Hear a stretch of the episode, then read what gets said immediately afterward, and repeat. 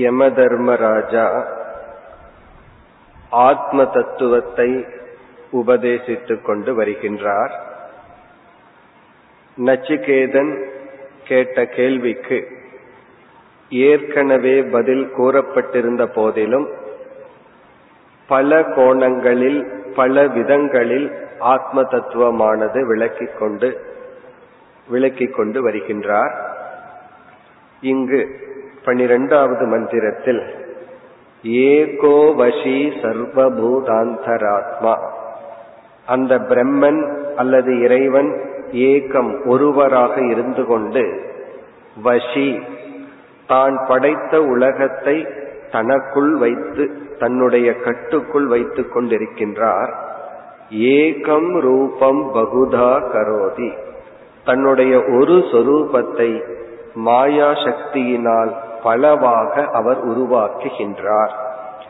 அப்படிப்பட்ட அந்த இறைவன் தம் ஆத்மஸ்தம், அப்படிப்பட்ட இறை தத்துவத்தை ஆத்மஸ்தம் என்றால் தன்னுடைய உடலுக்கு ஆதாரமாக இருக்கின்ற ஆத்மாவாக ஏ தீராக எந்த தீரர்கள் அறிகின்றார்களோ, இறைவனுடைய சொரூபத்தை கூறி அந்த இறை தத்துவமே இந்த உடலுக்கு ஆதாரமாக இருப்பதாக யார் அறிகின்றார்களோ என்ற இடத்தில் அனுபஷ்யந்தி, அணு என்ற சொல் இருக்கின்றது. அதற்கு சங்கரர் விளக்கம் கொடுக்கும் பொழுது, இந்த அறிவானது முறைப்படி நாம் பெற வேண்டும். அதாவது எந்த ஒரு அறிவும் அறிவை கொடுக்கும் கருவியின் மூலம் வந்தால்தான் நமக்கே அந்த அறிவில் ஒரு நம்பிக்கை ஏற்படும். அறிவை கொடுக்கும் கருவி இல்லாமல் வேறு விதத்தில் அந்த அறிவு நமக்கு வருவதற்கு வாய்ப்பில்லை. அப்படியே வந்தாலும் அதை நம்மாலேயே நாம் நம்ப முடியாது. இப்போ ஒரு பொருளை பற்றிய உண்மையை பார்த்தோ அதை பற்றி சரியான கருவியின் மூலம் அந்த பொருளை பற்றிய ஞானத்தை அடைந்தால் நான் அறிவை அடைந்துள்ளேங்கிற உறுதி வரும். அந்த பொருளை பற்றி கனவுல ஒரு இன்ஃபர்மேஷன் கிடைக்குதுன்னு வைத்துக் கொள்வோம். இப்ப கனவுல பார்த்து அது உண்மையாக இருந்தாலும் நமக்கு நம்பிக்கை ஏற்படாது. அதே போல தியானத்தின் மூலம், யோகத்தின் மூலம் சில பொருள்களை பற்றிய ஞானத்தை அடைந்தாலும் நமக்கு சந்தேகம் ஏற்படும்.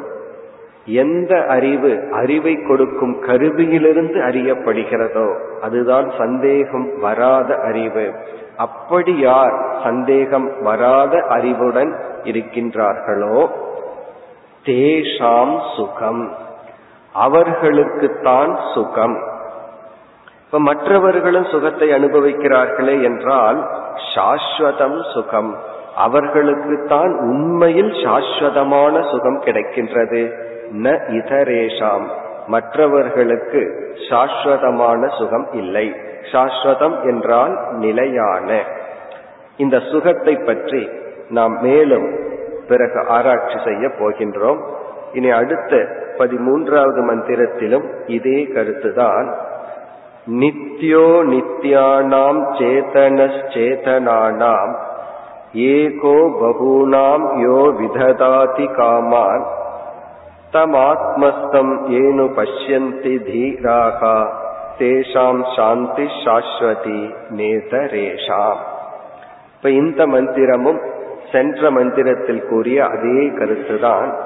முதல் பகுதியில் பிரம்மஸ்வரூபம் விளக்கப்படுகிறது.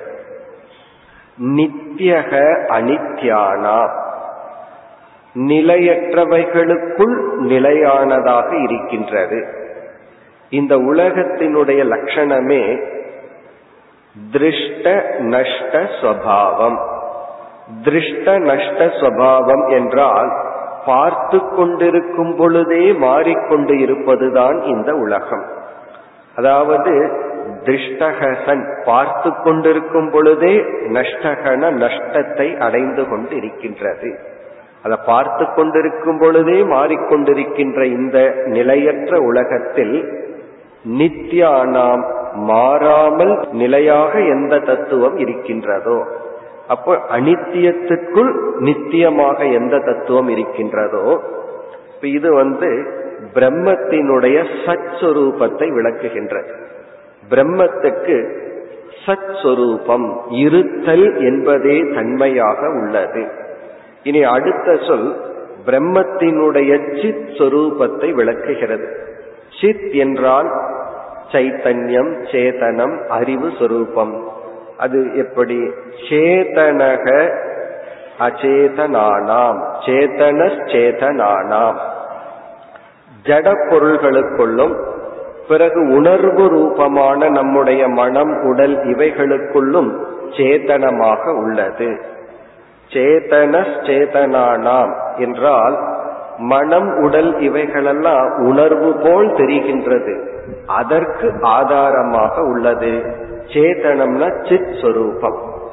இந்த இரண்டு சொல்லும் நித்யக என்ற சொல் ஆத்மாவினுடைய சத் என்ற தன்மையும், சத் என்றால் இருத்தல், சேதனக என்ற சொல் ஆத்மாவினுடைய சித் என்ற தன்மையையும், இனி அடுத்த மந்திரத்தில் ஆத்மாவினுடைய ஆனந்தம் என்ற தன்மையையும் யமதர்மராஜா விளக்குகின்றார்.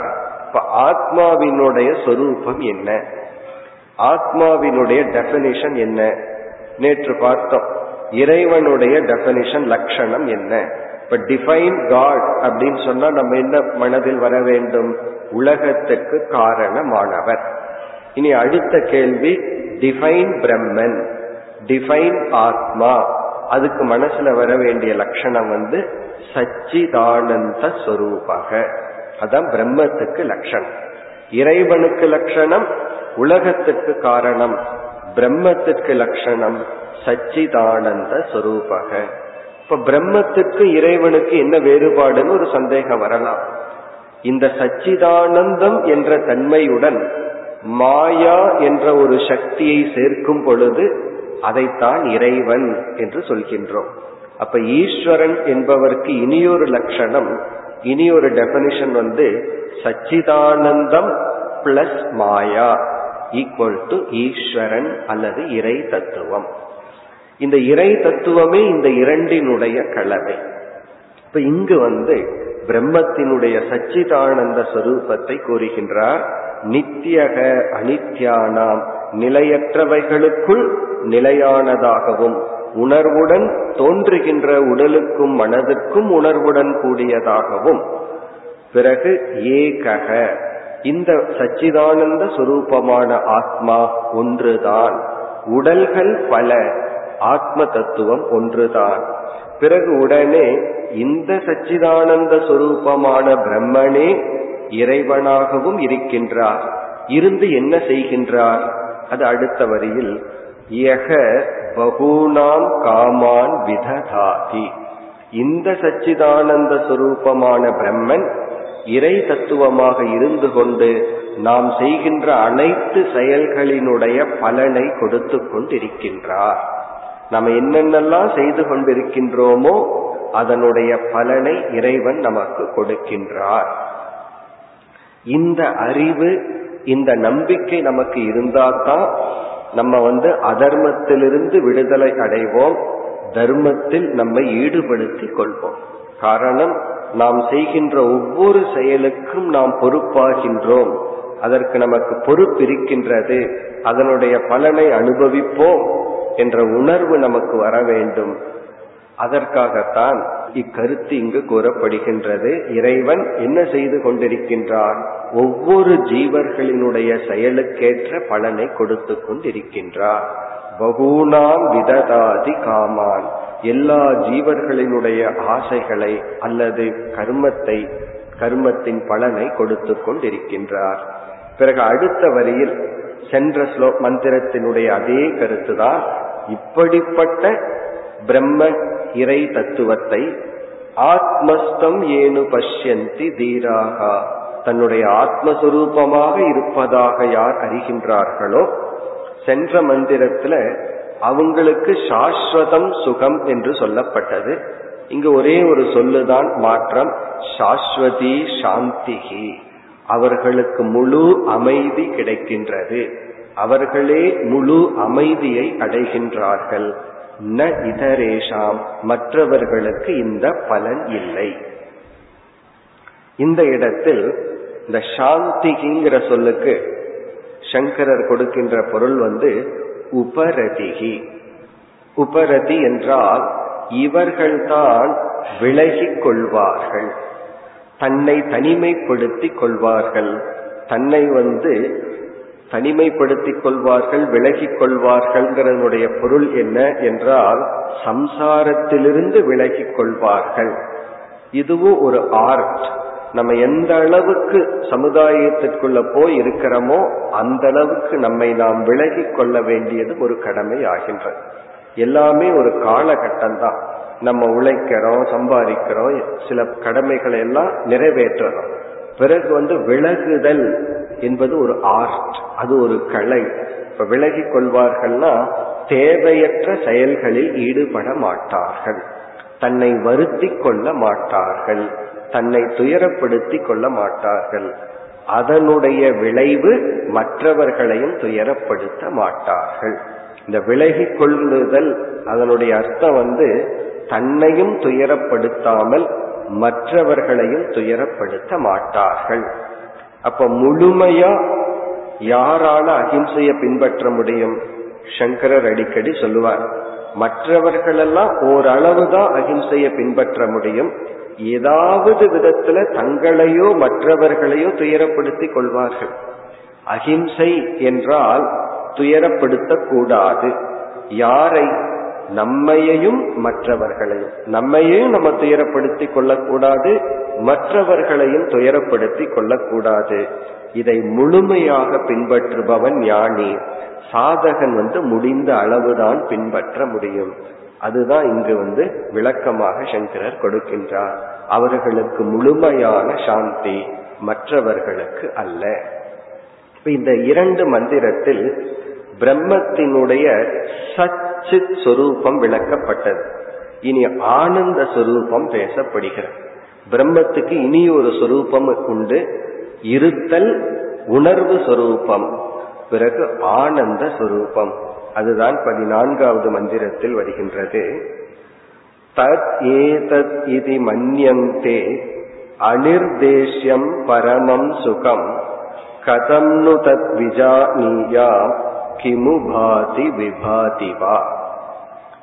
இந்த மந்திரமானது நச்சிகேதனுடைய ஒரு கேள்வி. ஏற்கனவே நச்சிகேதன் ஒரு கேள்வியை கேட்டான்.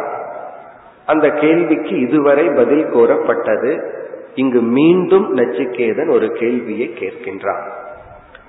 இந்த கேள்வி பிரம்மத்தினுடைய ஆனந்த சுரூபத்தை பற்றி. பிரம்மத்தினுடைய சத் சுரூபம், சித் சுரூபம் எல்லாம் விளக்கப்பட்டது. இங்கு ஆனந்தம் என்கின்ற சுரூபத்தை பற்றிய கேள்வி. முதல் வரியில் நச்சிகேதனே அந்த சுரூபத்தை கூறி, இப்படிப்பட்ட ஆனந்த சுரூபமான அந்த பிரம்மத்தை எப்படி புரிந்து கொள்வது, அது எப்படி எங்கு விளங்குகின்றது, அதை கேட்கின்றார். முதல் வரியில நச்சிகேதனுடைய அறிவை அவர் ஷேர் பண்றார், இப்படிப்பட்ட ஆனந்த சொரூபம்னு சொல்லி. இரண்டாவது வரியில இது கேள்வி என்பதை விட அது எப்படி புரிந்து கொள்ள முடியும் என்று யம தர்மராஜாவிடம் கேட்கின்றான். தது ஏததிதி மன்யந்தே, அதுவே இது என்று ஞானிகள் கருதுகின்றார்கள். அது எதுவா? பரமம் சுகம். பரமம் சுகம் என்றால் மேலான ஆனந்த சொரூபம். மேலான ஆனந்த சொரூபம் அதுவே இது. பிரம்மன் ஆனந்த சொரூபம் என்றால் ஆத்மாவும் ஆனந்த சொரூபம். அந்த ஆனந்த சுரூபமே இந்த ஆனந்த சுரூபம் என்று சொல்கின்றார்கள். சரி, அந்த ஆனந்தத்தை, அந்த இன்ப சொரூபத்தை விளக்க முடியுமா என்றால் நச்சிகேதனுக்கே தெரிகின்றது அநிர்தேஷ்யம்.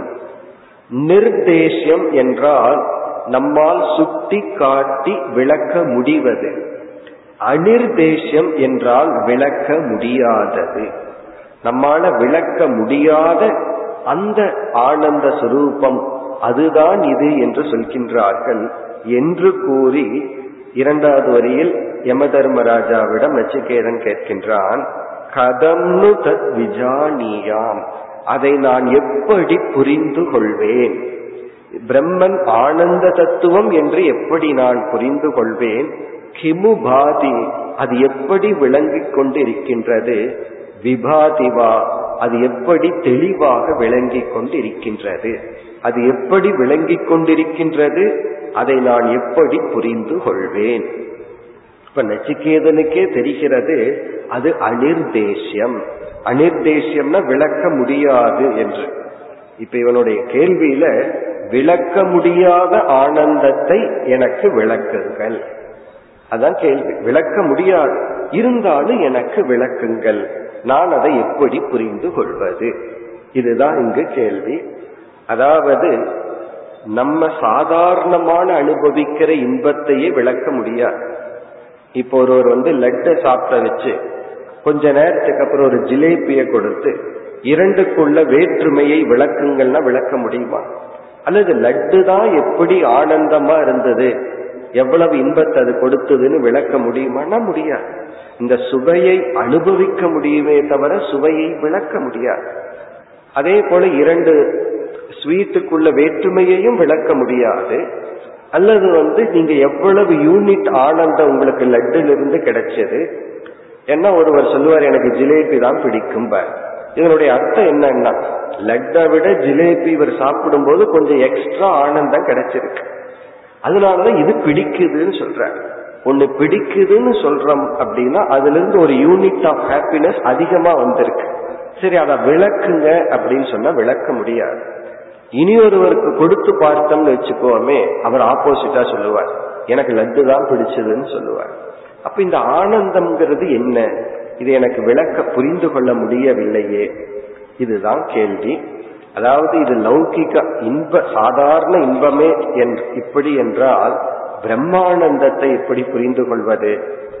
இதற்கு இங்கு யம தர்மராஜா அடுத்த மந்திரத்தில் பதில் சொல்கின்றார். ந தத்ர சூர்யோ பாதி ந சந்திர தாரகம் நேமா வித்யுதோ பாந்தி குதோயம் அக்னிகி தமேவ பாந்தம் அனுபாதி சர்வம் தஸ்ய பாசா சர்வமிதம் விபாதி. இந்த மந்திரம் ரொம்ப ஒரு ஃபேமஸான மந்திரம். இது பல உபனிஷத்துக்களில் திரும்ப திரும்ப வந்துள்ள ஒரு மந்திரம். இந்த மந்திரத்தை இரண்டு கோணங்கள்ல விளக்கம் நாம் பார்க்கலாம். ஒன்று, பிரம்மன் சைத்தன்ய சொரூபம் என்பதை இந்த மந்திரம் விளக்குகின்றது. பிரம்மன் ஆனந்த சொரூபம் என்பதையும் இந்த மந்திரம் விளக்குகின்றது. பொதுவா பிரம்மன் அறிவு சொரூபம், ஜோதி சொரூபம் என்பதை இந்த மந்திரத்திற்கான விளக்கம். அதனாலதான் பல கோயில்கள்ல பூஜை தீபாராதனை காட்டும் பொழுது இந்த மந்திரத்தை சொல்வார்கள். நதத்ர சூரியோ பாதின்னு சொல்லி பகவானுக்கு ஆராதனை எடுப்பார்கள். முதல்ல இந்த மந்திரத்தினுடைய அர்த்தத்தை பார்த்துட்டு பிறகு விளக்கத்திற்கு நம்ம செல்லலாம். அந்த பிரம்மத்தை சூரியக ந பாதி, சூரியன் விளக்காது. சன்லைட்ல சூரியனுடைய ஒளியில் அந்த பிரம்மத்தை நாம் பார்த்து புரிந்து கொள்ள முடியாது. சூரியனுக்கு அந்த பிரம்மத்தை விளக்குகின்ற சக்தி இல்லை. சரி, சூரியனுக்கு இல்லை என்றால் சந்திரக, சந்திரன் விளக்குமா என்றால் ந சந்திர தாரகம், சந்திரனும் அந்த பிரம்மத்தை விளக்கார். சந்திரனுடைய ஒளியில் அந்த பிரம்மன் விளங்கார். சூரியனுடைய ஒளியிலே விளங்காதுன்னா சந்திரனுடைய ஒளியில் எப்படி விளங்கும்?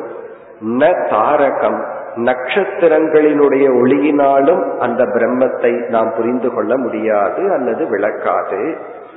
நேமா வித்யுதோ பாந்தி, வித்யுத் என்றால் லைட்னிங், மின்னல், மின்னல் வெளிச்சத்தினாலேயோ அந்த பிரம்மனை விளக்க முடியாது. குதோயம் அக்னிகி, அப்படி இருக்கும் பொழுது இந்த நெருப்பு எப்படி பிரம்மத்தை விளக்கி விடும்? இது அப்படியே பிராக்டிக்கலா சேர்த்து வரும். இந்த குருக்கள் என்ன செய்கின்றார், கற்பூரத்தை வச்சு நெருப்பினுடைய ஒளியில அந்த பகவானுடைய உருவத்தை நமக்கு காட்டுறார். அவர் காட்டும் போது என்ன சொல்லிட்டு காட்டுறார், இந்த பிரம்மத்தை சூரியனும் சந்திரனுமே விளக்காது.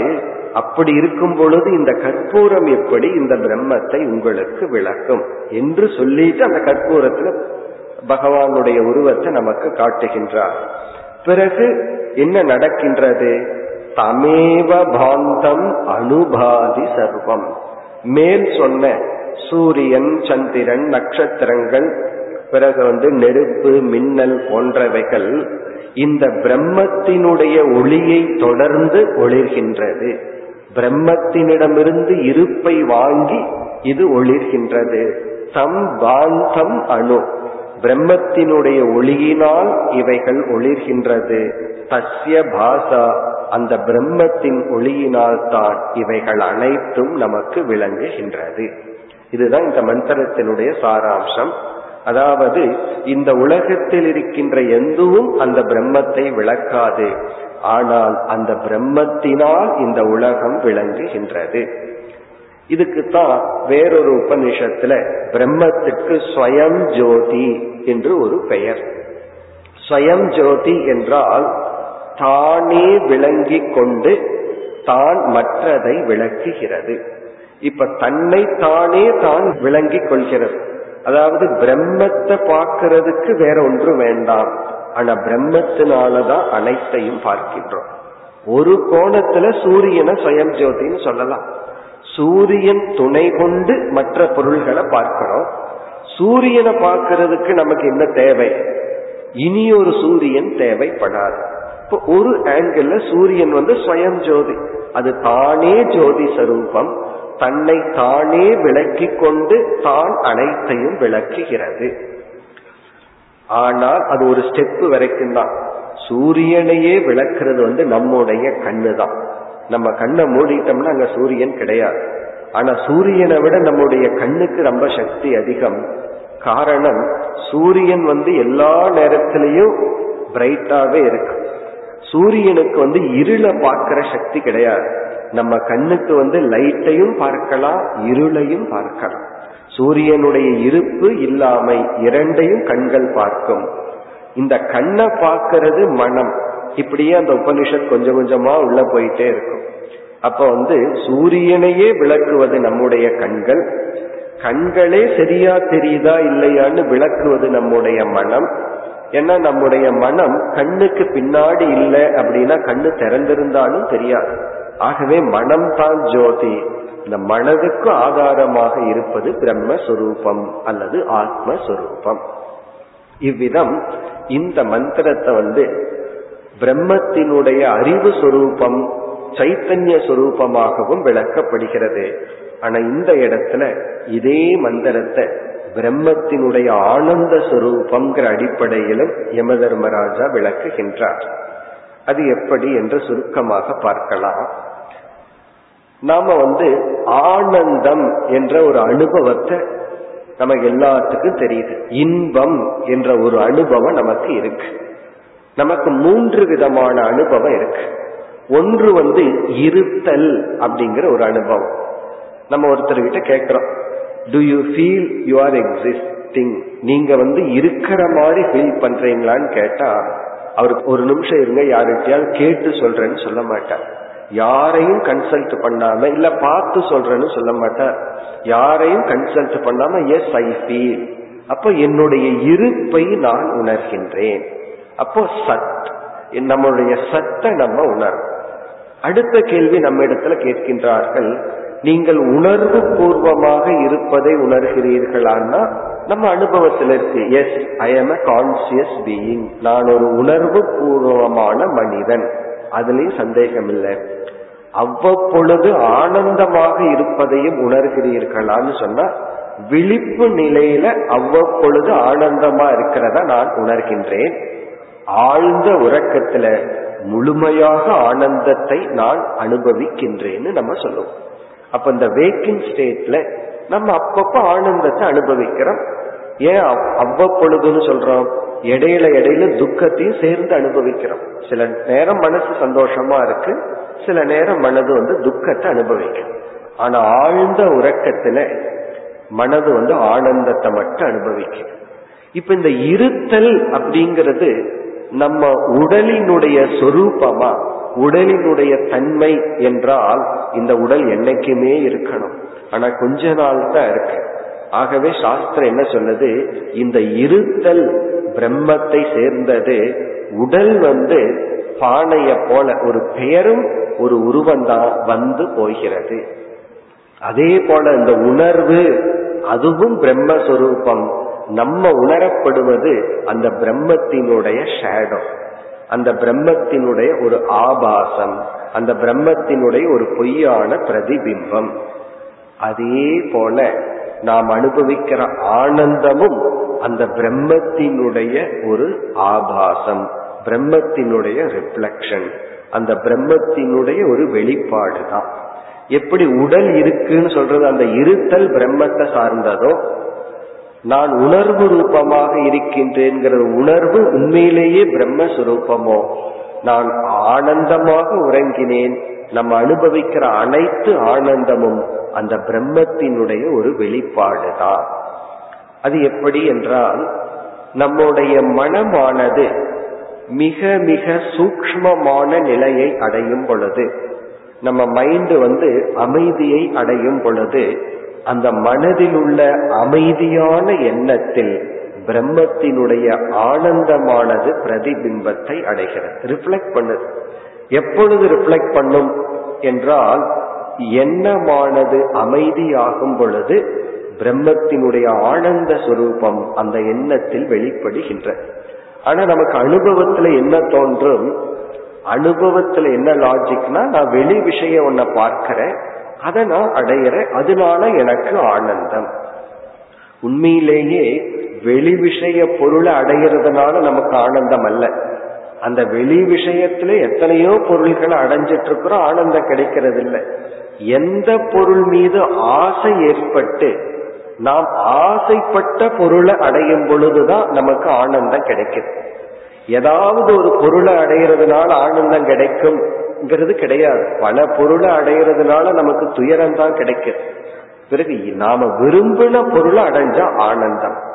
அப்ப இதிலிருந்து பொருளை அடைகிறதுனால எனக்கு ஆனந்தம் கிடைச்சிருக்கா, இன்பம் கிடைக்குதா, அல்லது என்னுடைய விருப்பம் நிறைவேறியதனால் ஆனந்தம் கிடைச்சிருக்கா?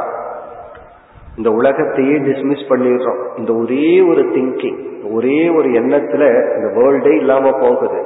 எந்த பொருளினாலும் நான் இன்பத்தை அடைவதில்லை, என் மனசுல தோன்றிய ஆசை நிறைவேறியதனால் இன்பத்தை அடைகின்றேன்.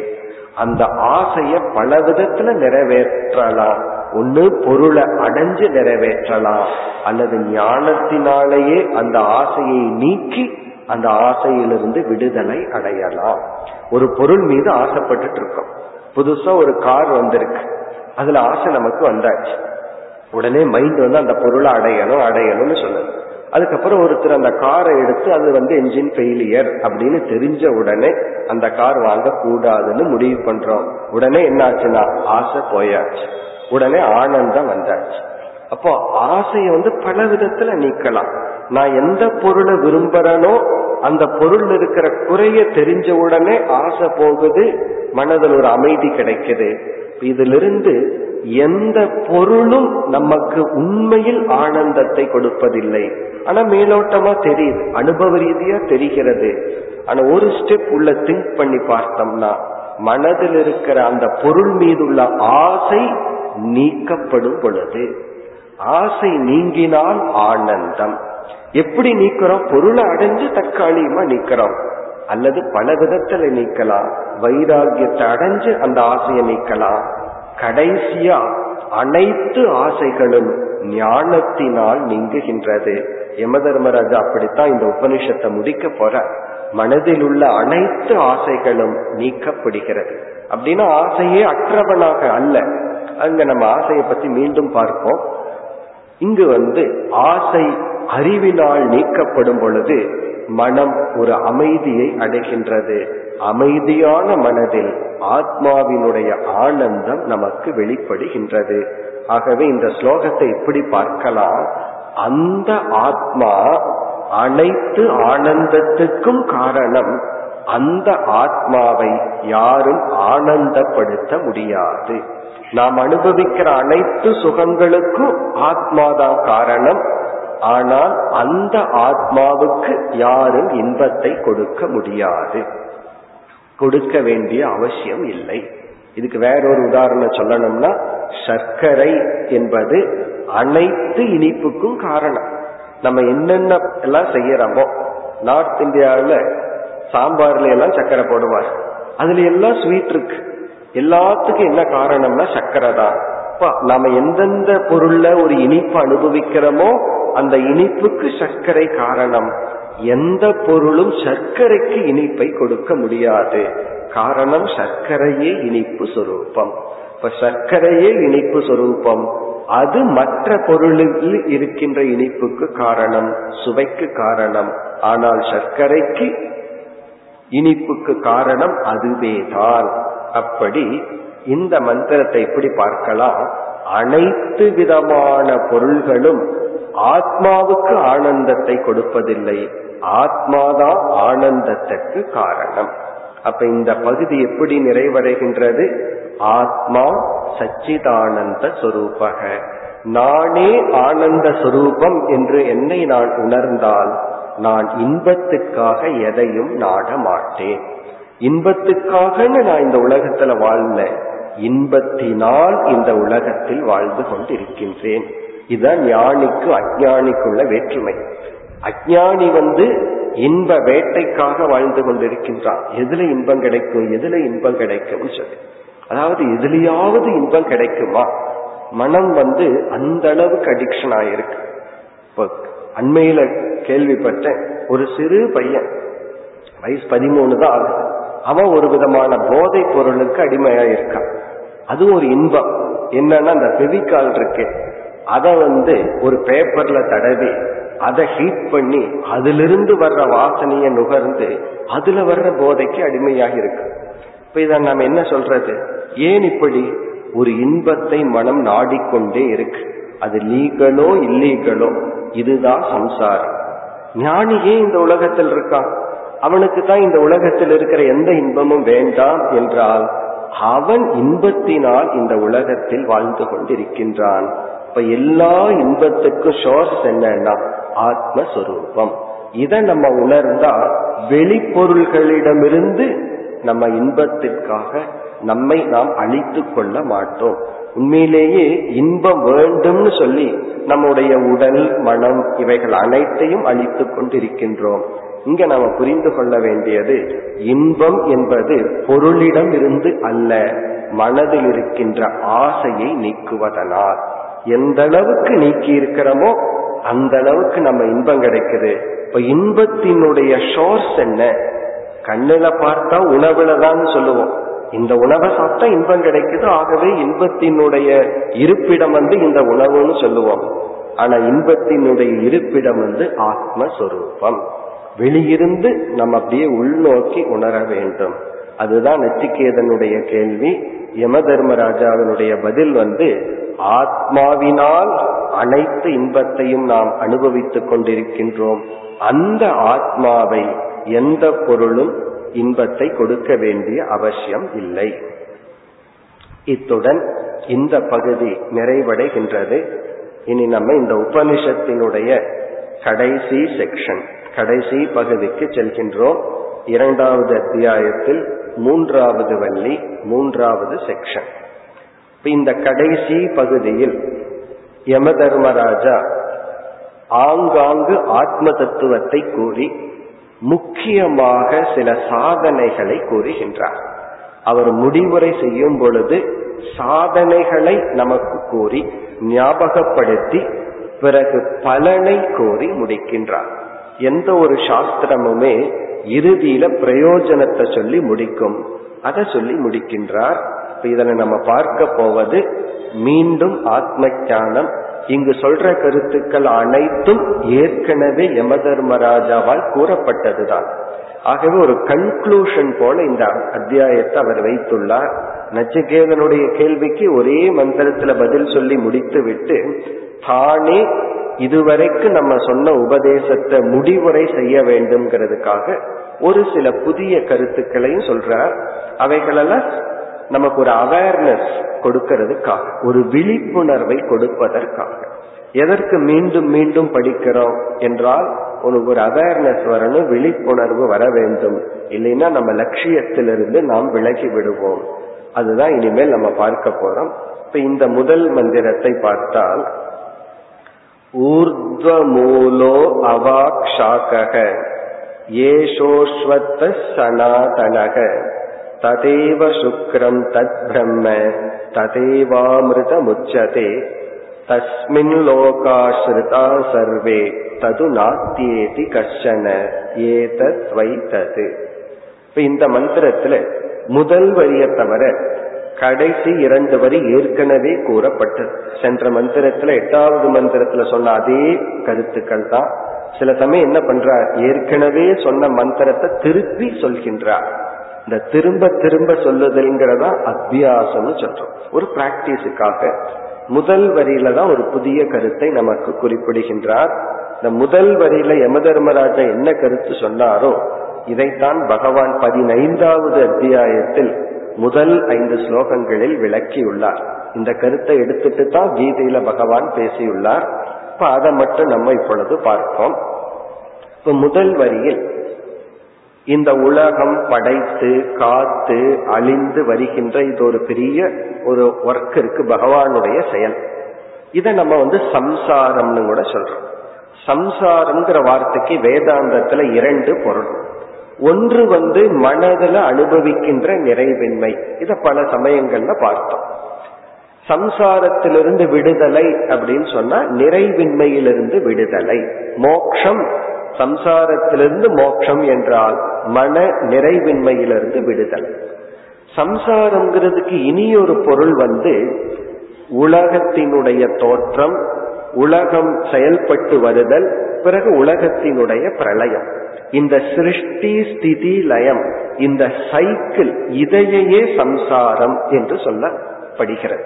இப்ப சம்சாரம் என்றால் பகவான் சம்சாரம் செய்கின்றார் அப்படின்னு சொன்ன என்ன அர்த்தம், உலகத்தை படைத்து காத்து பிறகு மீண்டும் உலகத்தை தனக்குள் கொண்டு வருகின்ற செயலை செய்து கொண்டிருக்கின்றார் என்று பொருள். இப்ப இங்கு என்ன செய்யப்படுகிறது, இந்த சம்சாரத்தையே, அதாவது உலகத்தினுடைய தோற்றம் இருத்தல், இவைகளையே ஒரு மரத்துக்கு உதாரணமாக சொல்லப்படுகிறது.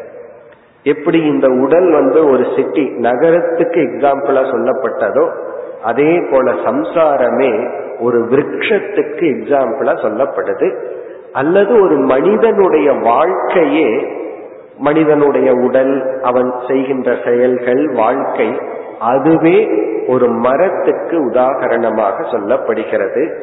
ஊர்த்வ மூலோ அவாக்ஷாக ஏஷக அஸ்வத்தக. அஸ்வத்த விருட்சக என்றால் அரச மரம், விருட்சக அப்படின்னா மரம், அஸ்வத்தக என்றால் அரச மரம். அரச மரம் நமக்கு தெரியும், ரொம்ப பெருசா இருக்கும். ஆலமரம்னு இனியொரு மரம் இருக்கு, கிளைகள் எல்லாம் தொங்கிட்டு இருக்கும். அந்த ஆலமரத்துக்கு கீழே இருக்கிறது தட்சிணாமூர்த்தி, அது வட விருட்சகன்னு சொல்லப்படுது. அஸ்வத்தக என்றால் அரச மரம். இந்த ஒரு பெரிய அரச மரம்ங்கிறது நம்முடைய வாழ்க்கை அல்லது உலகமே அரச மரத்திற்கு உதாரணமாக சொல்லி இதிலிருந்து சில பண்புகளை இங்கு யம தர்மராஜா நமக்கு போதிக்கின்றார். அதாவது பண்புகள் சொன்னா வைராகியம், சில திங்கிங், நம்மளை திங்க் பண்றதுக்கு, சிந்திப்பதற்கு தூண்டுதலாக இந்த உதாரணத்தை குறிப்பிடுகின்றார். இந்த எக்ஸாம்பிள் இருந்து என்ன சொல்கின்றார், இந்த உதாரணத்தை சொல்லி, அதாவது இந்த சிருஷ்டியே அல்லது மனித ஜீவிதமே அரச மரம் என்றால் இதற்கு ஆதாரம் என்ன, அதை ஆதாரத்தை முதல்ல அறிமுகப்படுத்துகின்றார். ஊர்த்வ மூலக, ஆதாரம் பிரம்மன், பரமாத்மா. பரமாத்மா என்ற ஆதாரத்தில்தான் இந்த பெரிய சம்சார விருட்சமானது இயங்கிக் கொண்டிருக்கின்றது.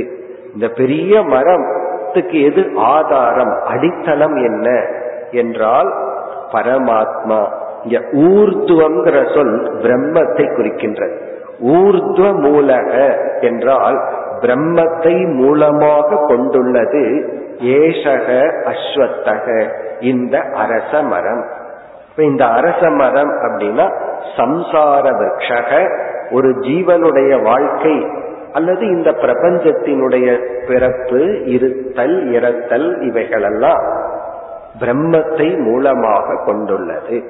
இங்க பிரம்மத்துக்கு அவ்வளவுதான், மீதி எல்லா விளக்கமுமே இந்த சம்சார வர்ணனையை இங்கு செய்கின்றார்.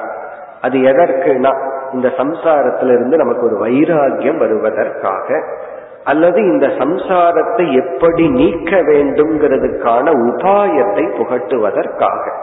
இதுல நம்ம சில கருத்துக்களை இப்பொழுது பார்க்கலாம்.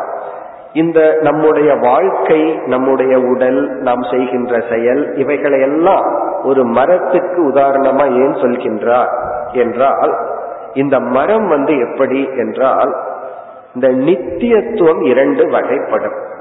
இந்த தொடர்ந்து இருத்தல் நித்தியம் சொல்றோம். ஒன்று கூட்டஸ்த நித்தியம் சொல்வார்கள். கூட்டஸ்த நித்தியம்னா மாறாமல் அப்படியே இருப்பது. கூட்டஸ்த நித்தியம்னா எந்த சேஞ்சும் இல்லாம, விகாரத்தை அடையாமல் அப்படியே இருப்பது. இனி ஒரு நித்தியம் பிரவாக நித்தியம் என்று சொல்லப்படும். பிரவாக நித்தியம் சொன்னா ஒவ்வொரு க்ஷணமும் மாறிக்கொண்டு இருந்து கொண்டே இருக்கும். இப்ப நதியை நம்ம பார்க்கிறோம், ஒரு ஆறு ஓடிட்டு இருக்கு. அது நம்ம கண்ணுக்கு எப்படி தெரியுது? அப்படியே இருக்கிற மாதிரி இருக்கு. ஆனா நம்ம பார்த்து கொண்டு இருக்கும் போது ஒரு க்ஷணத்துல எந்த நீரை பார்க்கிறோமோ அடுத்த க்ஷணத்துல அந்த நீரை நம்ம பார்க்கிறது இல்லை. அப்ப அது பிரவாகமாக நித்தியமாக இருக்கின்றது, மாறிக்கொண்டே கான்ஸ்டன்டா இருக்கிற மாதிரி நமக்கு தெரிகிறது. இந்த சம்சார விரக்ஷத்தை இங்கு யம தர்மராஜா சனாதனம் பிரவாக நித்தியம் என்று சொல்றார்.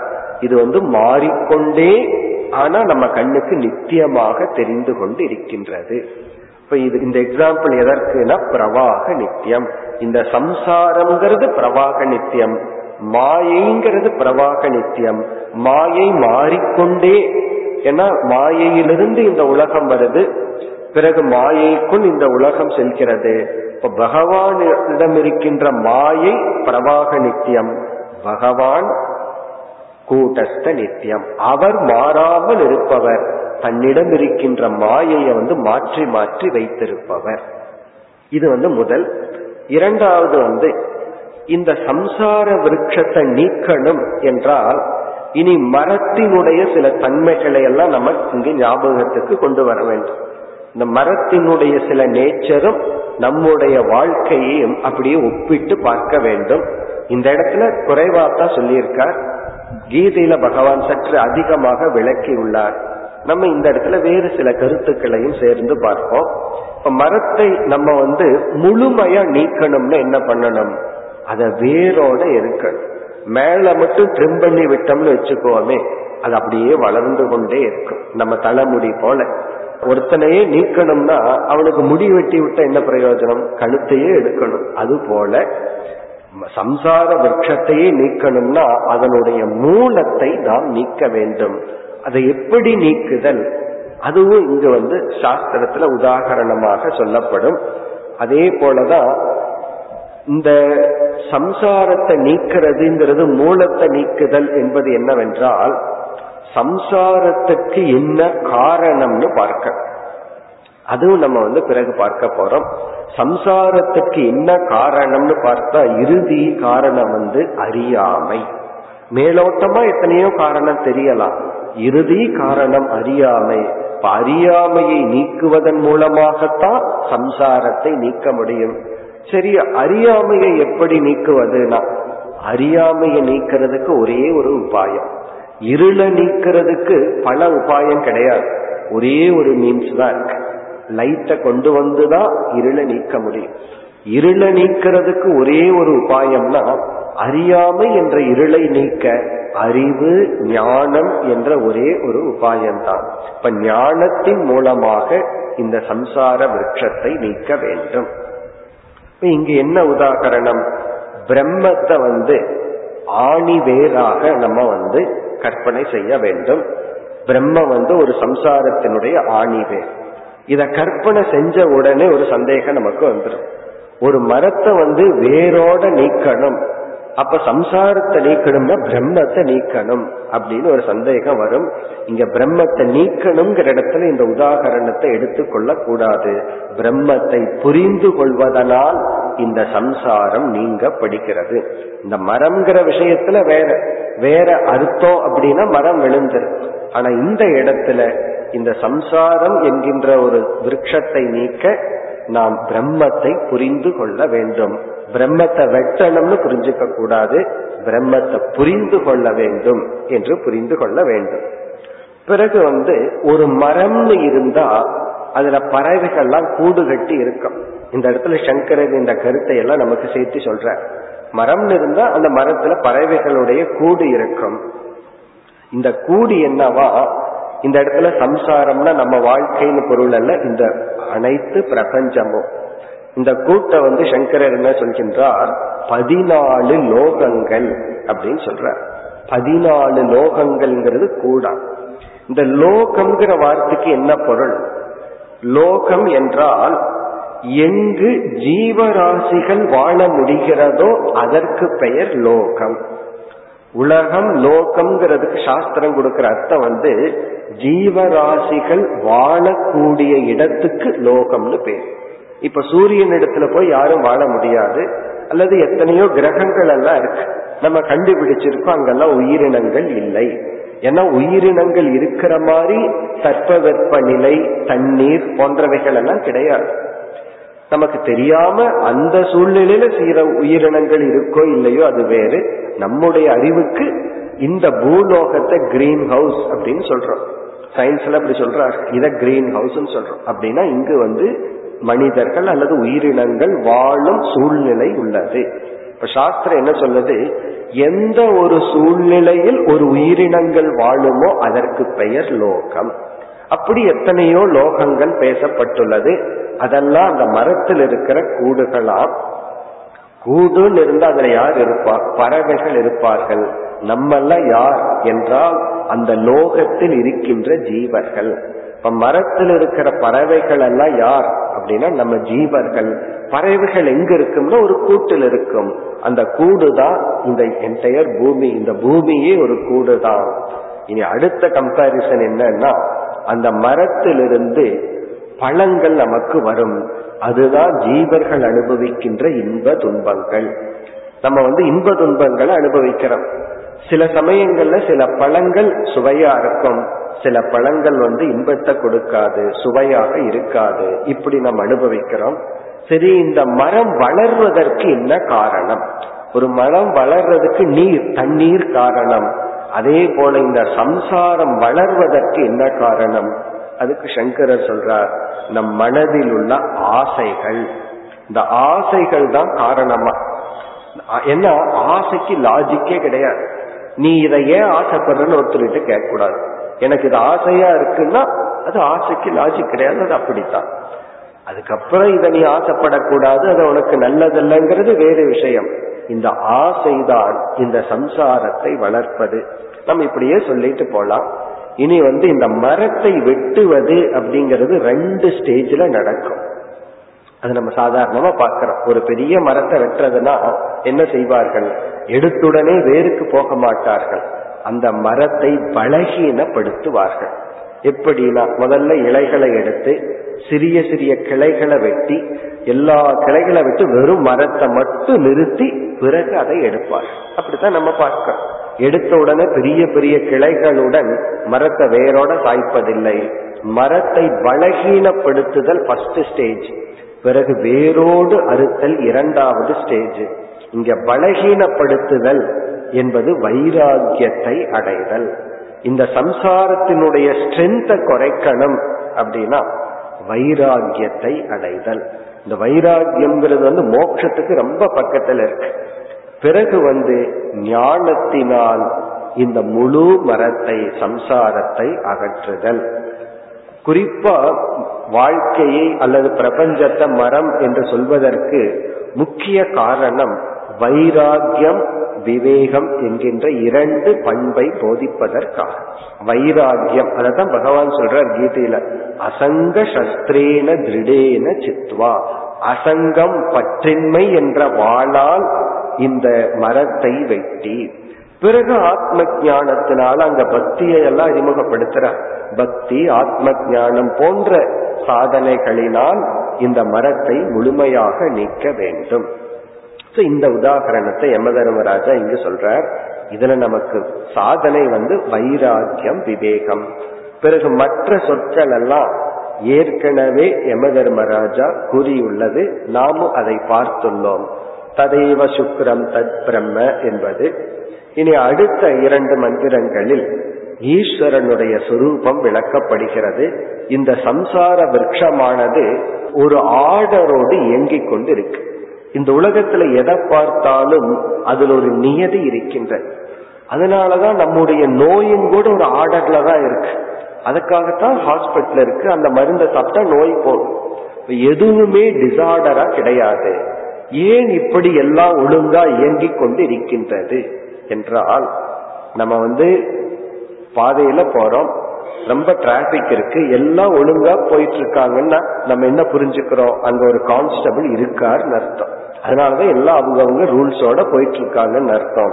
அதே போல இங்க பகவான் சொல்றார், அதாவது அனைத்து தத்துவங்களும் ஒரே ஆர்டர்ல இயங்குவதற்கு காரணம் இறைவன் என்ற ஒரு தத்துவம் இருப்பதனால்.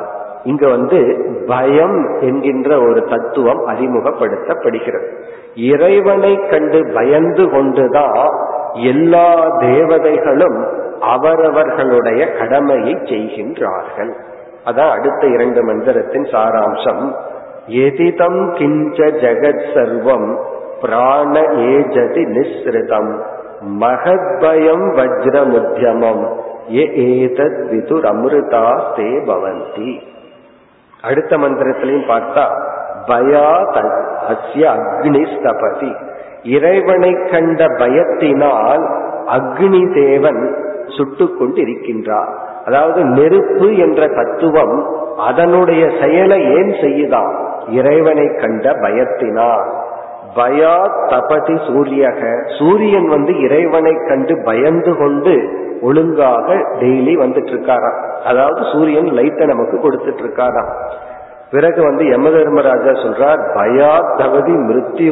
தன்னையே சொல்லிக்கிறார், யம தர்மராஜாவான நான் இறைவனை கண்டு பயந்து கொண்டு என்னுடைய வேலையை செய்து கொண்டிருக்கின்றேன். அவருடைய வேலை என்ன, நம்ம நேரம் முடிஞ்சா கூட்டு போறதுதான். அப்ப அவர் என்ன சொல்றார், ஒவ்வொரு ஜீவனுக்கும் அவனுடைய பிராரப்த கர்மத்தை முடிச்சா உடலிலிருந்து அவனுடைய உயிரை பிரிக்கிறது என்னுடைய வேலை. அது நான் எப்படின்னா தைரியத்துல செய்யல, பகவானை கண்டு பயந்து செய்து கொண்டு இருக்கின்றேன். இந்த 2 மந்திரத்தினுடைய சாராம்சம் என்னன்னு பார்ப்போம். இங்க இந்த உலகம் முறையாக இயங்கிக் கொண்டு இருக்கின்றது. ஏதாவது ஒன்று முறையாக இயங்க வேண்டும் என்றால் அதற்கு உணர்வு பூர்வமான ஒரு தத்துவம் இருக்க வேண்டும். உணர்வு மட்டுமல்ல, அதை இயக்கும் சக்தி உடைய ஒருவன் இருந்தாக வேண்டும். வெறும் உணர்வு மட்டும் இருந்தா போதாது, அதை இயக்கும் சக்தி ஒருவனுக்கு இருக்க வேண்டும். அதனாலதான் இறைவனுக்கு ஒரு லட்சணம் சர்வ சக்திமான், அனைத்து வல்லமையும் பொருந்தியவர் இறைவன். இறைவன் எல்லா சக்தியும் அவருடைய சக்தி. இப்ப அவருடைய சக்தியினால், அவருடைய பவர்னாலதான் அனைத்தும் இயங்கிக் கொண்டிருக்கின்றது.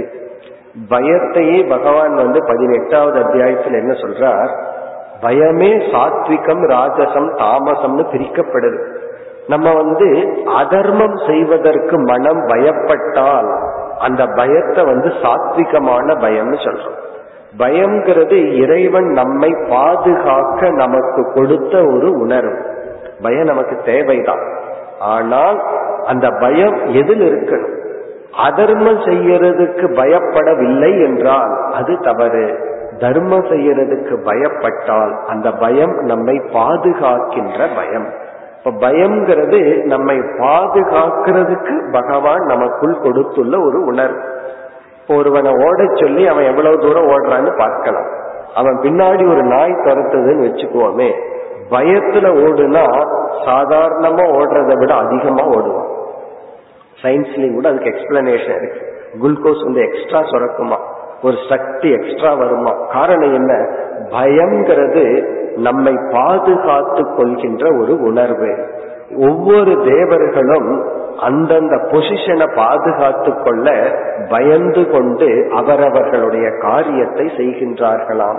இப்ப ஆரம்பத்துல இறைவனை குறிச்சு பயம் இருக்கலாமா இருக்க கூடாதான்னு சொன்னா, இறைவனை குறிச்சு பயம் இருக்கிறதுல தப்பு கிடையாது. ஆனா அந்த பயம் நியாயமான பயமா இருக்கணும். அதாவது இறைவனை குறிச்சு இருக்கிற பயம் நமக்கு நன்மையை கொடுக்கும்.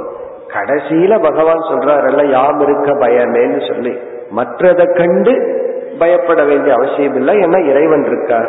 இறைவனை கண்டு ஆரம்பத்துல பயப்படுவதில் தவறில்லை. அப்ப இங்க பயம்ங்கிறதுனுடைய அர்த்தம் வந்து இறைவன் சர்வ சக்திமான், இறைவன் வந்து அனைத்து சக்தியுடனும் கூடியவர். எல்லா தேவதைகளும் அந்த இறைவனுக்கு அடங்கி இறைவனுக்கு பயந்து செயல்படுகின்றார்கள். பிறகு தேவதைகள்ல யாருன்னு ஒரு சந்தேகம் நமக்கு வரலாம். சாஸ்திரம் என்ன சொல்லுது? நம்மை போன்ற ஒரு ஜீவர்கள் தான் தேவதைகள். அவர்களும் கர்ம வினையினால் தேவர்களாக பிறந்து அந்த காலம் இருக்கும் வரை இருந்து இறந்து விடுகின்றார்கள் என்று தேவதைகளும் ஒரு ஜீவர்கள். அனைத்து சக்திகளும் தேவதைகளாக இங்கு உருவகப்படுத்தப்படுகிறது. அவைகளும் இறைவனுடைய நியதிக்கு உட்பட்டே செயல்படுகின்றார்கள். இனி அடுத்த 2 மந்திரத்தில் இனி எல்லாம் யமதர்மராஜா நமக்கு வேல்யூவை சொல்ல போறார். ஏன்னா முடிவுரைக்காக பண்புகளையே கோரப் போகின்றார். அடுத்த 2 மந்திரத்தின் சாராம்சம் மனித சரீரத்தினுடைய மேன்மையை புகட்டுகின்றார். இந்த ஹியூமன் பாடியினுடைய வேல்யூவை சொல்றார். இந்த மனித சரீரத்துலதான் நம்ம வந்து தர்மத்தை பண்ண முடியும், புண்ணியத்தை சேகரிக்க முடியும், அது மட்டுமல்ல மோட்சத்தை அடைய முடியும்.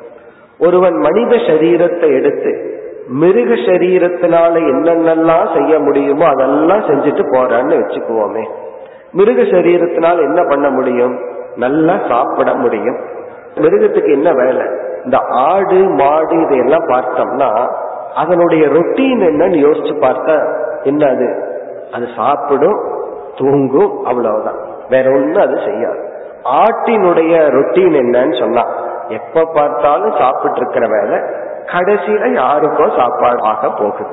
ஏன்னா அது சாப்பிட்டு இருக்கும், பிறகு அது இனியொருவருக்கு உணவாகும். இப்ப மிருகம் வந்து உணவை உட்கொண்டு வாழ்கிறது. மனுஷனும் சாப்பிட்றதுக்கே வாழ்ந்துட்டு இருந்தான்னா அதுக்கு மிருகமாகவே பிறந்திருக்கலாம். பிறகு வந்து மிருகமும் இனப்பெருக்கத்தை செய்கிறது. தன்னுடைய இன அழிஞ்சு போக கூடாதுன்னு சொல்லி இனப்பெருக்கத்தை செய்கின்றது. மனிதனும் அதை செய்கின்றான், மிருகத்தை விட அதிகமா செய்கின்றான்.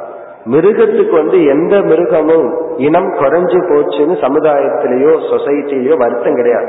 மனுஷனுடைய இனத்தை தான் குறைக்கணும்னு விரும்புகின்றார்கள். அப்போ உறக்கம், இன்பம், இனப்பெருக்கம் இந்த 3 மிருகங்களுக்கும் மனுஷனுக்கு சமம். ஒரு ஸ்லோகத்தினுடைய அர்த்தம் இது. அதாவது நித்ரா உறக்கம், பிறகு இனப்பெருக்கம், பிறகு வந்து இன்பத்தை அனுபவித்தல். இது மனுஷனுக்கும் மிருகத்துக்கு சமம். பிறகு எது வேற்றுமை என்றால் தர்மத்தை சம்பாதிக்கிறது மனித சரீரத்துல முடியும், மோட்சத்தை அடைகிறது மனித சரீரத்துல முடியும். ஆகவே அதனுடைய மகத்துவத்தை கூறுகின்றார். நாளை நாம் தொடர்வோம். ஓம் பூர்ணமத பூர்ணமிதம் பூர்ணாத் பூர்ணமுதச்யதே பூர்ணஸ்ய பூர்ணமாதாய பூர்ணமேவாவசிஷ்யதே. ஓம் சாந்தி சாந்தி சாந்தி.